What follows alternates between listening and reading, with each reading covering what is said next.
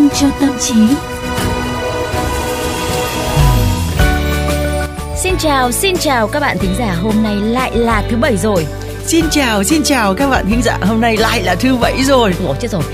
Đọc cùng với tứ nhân hôm nay không phải là con quý mà là ai ấy? Một người nào đấy trên cuộc đời này. Thôi thôi thôi, thôi đừng bắt chém trao bằng pha tiếng. Không phải con quý đang cố gắng để có thể là là tạo thành một cái con người mới trên cuộc đời này thôi, để thôi, có thể thôi, xuất thôi, hiện. thôi. Các bạn thính giả đang xua tay là cái chắc giống tú nhân đúng không ạ? Nhưng mà Nào. tại vì mới nãy tú nhân nói chém cha không bằng phá tiếng nhưng mà tại vì quan quý là người gốc bắc mà. Bắc nhưng mà sinh ra ở Vĩnh Long, lớn lên ở Vĩnh Long và bây giờ thì giọng đúng là giọng Vĩnh Long rồi. Giọng toàn dân Mất rồi. gốc rồi. Giọng toàn dân rồi. Mất gốc rồi. Đó, nói thì nói vậy thôi rồi ngày hôm nay thì à, hôm nay là một ngày cuối tuần khá là đẹp trời Ừ, mọi người đang cuối có tuần, đẹp điều trời. gì vui vẻ trò chuyện cùng với nhau không Ôi dồi ôi, nóng lòng lắm rồi, sắp đến Tết rồi, mệt mỏi kinh khủng. trong cái những cái thời khắc mà kẹt giữa hai cái tết dương và âm á thì à, giữa cái giai đoạn à, lững lơ giao giữa năm thì mọi thứ trở nên bộn bề và phức tạp và đôi khi cái quá trình mà tự chiêm nghiệm của chúng ta chợt rơi vào một cái nỗi nghi hoặc bản thân với nhiều ngờ vực e ngại về giá trị thật và năng lực thật của bản thân sau những thành tích tương đối đáng kể của thời gian gần đây Ừ. tôi nhận có thấy gì không cũng thực ra cái điều này không phải là hiếm gặp lắm đâu. À, bởi vì là những cái bậc vĩ nhân chứ không phải Ừ. là chúng ta nhé không phải là tù nhân nhé.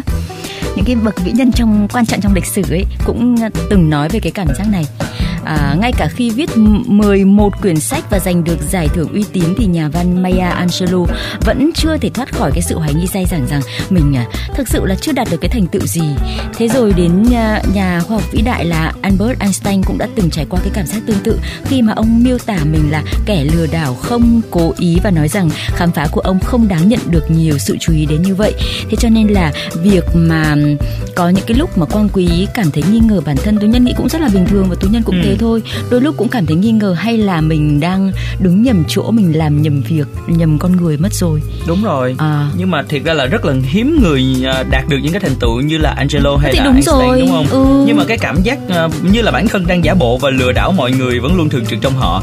À, vì sao thì nhiều người trong ta thì không thể từ bỏ được cảm giác là mình không xứng đáng với thành tựu hoặc là ý tưởng và cũng như là thành tựu của chúng ta không được xứng đáng nhận được cái sự chú ý của mọi người. Ừm, có lẽ là nó sẽ thuộc cái một cái hội chứng gọi là hội chứng kẻ mạo danh đúng không Ừ. là một trở ngại ảnh hưởng đến rất là nhiều người thành công và sáng tạo vì là họ nghi ngờ cái khả năng của bản thân mình nhưng mà đó không chỉ là vấn đề cá nhân nếu như không giải quyết thì à, sẽ gặp nhiều thiệt hại cho bản thân mình Đúng rồi, Ừm. à, mà nó có thể khiến cho con người ta không thể hiện được hết khả năng của mình đúng không? Ừm. Cũng như là cướp đi công việc của người phù hợp nè. À, vì nó có thể khiến cho người ta là tránh xa khỏi những cái thách thức mà họ thực sự có điều kiện và khả năng đảm đương nhưng mà họ lại thấy là họ không có đủ điều kiện đó. Đó thì nói đi nói lại phải nói rằng là dù có biểu hiện như thế nào thì cái hội chứng này cũng ảnh hưởng rất là sâu sắc đến cảm nhận của chúng ta về bản thân mình Ừ. Như vậy thì à, làm cách nào để chúng ta có thể là hiểu rõ hơn về cái hội chứng này thì ngày hôm nay vitamin cho tâm trí chúng ta sẽ cùng nhau trò chuyện về vấn đề này nhé. Ừm, chúng tôi toàn trích dẫn những ờ, ý những cái ờ, gợi ý rồi là những cái nghiên cứu của các chuyên gia thôi các bạn yên tâm Ừ. Và đầu tiên thì à, Quân Quý sẽ trích dẫn là một cái thông tin từ nhà tâm lý học là Pauline Rose Glenn là người đầu tiên tìm hiểu sự thiếu tự tin vô căn cứ theo hướng này. Với công việc là một nhà trị liệu tâm lý thì cô thấy những bệnh nhân thuộc nhóm sinh viên giỏi có chung một nỗi lo là họ vẫn không tin là mình xứng đáng với chỗ ngồi ở trường đại học. ừ. Đó, một số thì còn tin rằng là mình à, được nhận vì một à, sai sót trong khâu tuyển sinh. Dẫu Glenn biết là những lo ngại này là vô căn cứ, nhưng mà cô vẫn à, biết là chính bản thân mình cũng đã từng cảm thấy giống họ khi còn ở đại học. Cả cô và những bệnh nhân của cô đã phải trải qua hội chứng kẻ mạo danh. cùng với đồng nghiệp của mình là Susan Immers thì uh, Glantz bắt đầu tìm hiểu hội chứng này ở sinh viên và giáo viên nữ và phát hiện ra rằng cảm xúc bị lừa dối bao trùm lên nhóm này. Từ nghiên cứu ban đầu đó thì họ tiếp tục nhận thấy vấn đề tương tự vẫn xảy ra ở mọi ừ, giới tính, mọi chủng tộc, độ tuổi và ngành nghề, dù nó có thể phổ biến và ảnh hưởng nhiều hơn tới trải nghiệm của nhóm thiểu số à, hay là bị thiệt thòi. Họ ừ, quyết định phân nó vào nhóm hội chứng để giảm mức độ phổ biến của nó. Đây không phải là một căn bệnh hay là hiện tượng bất thường và không nhất thiết gắn với trầm cảm lo âu hay là lòng tự trọng. Và những người có tay nghề cao hoặc là tài năng thường có xu hướng nghĩ người khác cũng có khả năng như vậy.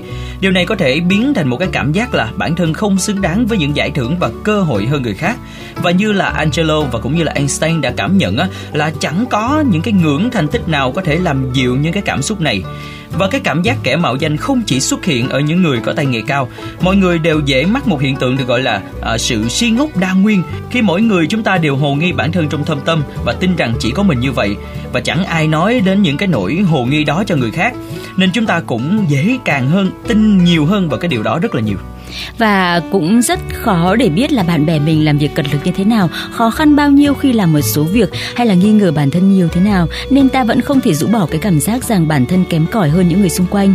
Cảm xúc mạnh mẽ từ hội chứng kẻ mạo danh đó sẽ cản trở ta chia sẻ những ý tưởng tuyệt vời hay xin vào những công việc à, hoặc là dự án mà ở đó chúng ta có thể tỏa sáng. Ừ, như vậy thì phải nói là cái hội chứng này nó cũng ảnh hưởng phải nói là trực tiếp tới bản thân của chúng ta luôn ha. Chính xác. À, và ít nhất thì cho đến nay thì cái cách hiệu quả nhất để chống lại cái hội chứng mạo danh là hãy mở lòng và nói về nó với mọi người. Ừ. Nhiều người chịu đựng hội chứng kẻ mạo danh sợ rằng nếu yêu cầu được đánh giá khả năng, những nỗi sợ của họ sẽ bị xác thực và ngay cả những nhận xét tích cực cũng không làm cảm giác bị lừa của họ nhưng mà mặt khác việc nghe rằng uh, người chỉ dẫn hay là cố vấn cũng trải qua cảm giác tương tự thì có thể làm dịu đi cái cảm giác đó tương tự với những người xung quanh thậm chí tìm ra thuật ngữ hội chứng kẻ mạo danh cho cảm giác này thôi cũng đã khiến họ như là nhẹ cả lòng đi rồi. Ừ. Và khi đã nhận thức được cái hiện tượng này thì chúng ta có thể là đối mặt với cái hội chứng kẻ mạo danh bằng cách là thu thập và xem xét những phản hồi tích cực. Ví dụ nha, một nhà khoa học luôn trách cứ bản thân vì mọi vấn đề trong phòng thí nghiệm, bắt đầu ghi lại nguyên nhân mỗi khi xảy ra sự cố. Và rốt cuộc thì à, cô cũng đã nhận ra là hầu hết những cái vấn đề đều bắt nguồn từ lỗi máy móc và bắt đầu nhận ra năng lực của bản thân không hề tệ như mình tưởng và thậm chí là rất tốt luôn à. Bên cạnh đó thì à, sự huấn luyện dựa trên khoa học thần kinh chẳng hạn như là một số hình thức trị liệu hành vi nhận thức à, viết tắt là CBT có thể giúp mọi người hiểu những cách để hệ thần kinh có khả năng thay đổi thông qua quá trình ghi đè lên cái thói quen tư duy cũng ừ. như là thái độ và hành vi ưa thích. Mặc dù ban đầu có vẻ tốn thời gian và nản trí, nhưng mà các bước khoa học thần kinh này có thể vượt qua cảm giác do hội chúng kẻ mạo danh gây ra à, bằng cách tự nhận thức, tập trung chú ý, thực hiện một cách thận trọng với chu trình lặp đi lặp lại của hành vi mới. Ta có thể điều chỉnh lại tuyến neuron não bộ để tạo ra những thái độ mới đối với thành công và thành tích của chính bạn và phương thức ấy không thể đảm bảo rằng cảm xúc tiêu cực sẽ không tái xuất hiện trong tương lai. Có lẽ được ờ, kích hoạt bởi một chương trình khuyến mãi hoặc là một tình huống lạ lẫm. Tuy nhiên, mọi người có thể học cách đối phó để vấn đề này không thể áp đảo bản thân mình. Ừ, đúng là mọi người có thể cởi mở trao đổi về các thách thức trong học tập hay là làm việc. Với à, nhận thức ngày càng tăng về sự phổ biến của những trải nghiệm này thì ta có thể cảm thấy tự do hơn khi thành thật với cảm xúc của mình và xây dựng sự tự tin từ những sự thật rất là đơn giản này là bạn có tài, bạn ừ. có khả năng và bạn được chấp nhận. Đó, sau cái này thì quan quý cũng sẽ phải tự xây dựng một cái sự tự tin cho bản thân mình wow wow wow quan quý thì ai, ngược lại không ai nói quan quý đẹp à, quan quý thấy quan quý đẹp cho nên là quan quý sẽ tìm ra những lý do để viện cớ hoặc là những cái lý do để minh chứng rằng quan quý đẹp. Rồi Đó, rồi rồi. hơn. rồi thế này nhá tự nhân thấy thế này này. Hôm nay chúng ta đang nói tới cái hội chứng của những cái người mà người ta có thể là hơi quá khiêm tốn. Ừ. bởi vì họ không tin tưởng là họ giỏi. Nhưng mà chúng ta đặt tên nó là hội chứng kẻ mạo danh. Nhưng mà ngược lại như quang quý cũng mắc phải hội chứng kẻ mạo danh. Thế nhưng mà cái nó ngược lại ở cái chỗ thế này này. Cứ tưởng là mình như thế cố tỏ ra là như thế và cuối cùng là tưởng thật nhưng mà nó là sự thật. Cũng cần phải chữa cũng cần phải chữa. Tưởng là mình đẹp xong đi đâu mình cũng bù lu bù loa là mình đẹp. Rồi cuối cùng là à hóa ra là mình đẹp nhở bởi vì đó. tự mình nói và mình tin.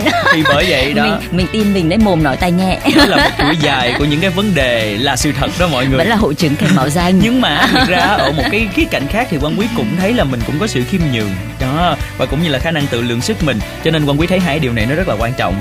Với quá trình phát triển cá nhân của chúng ta đúng không tú nhân? Thôi thôi thôi có lẽ là chúng mình dừng chương trình ở đây về cái hội chứng kẻ mạo danh đi.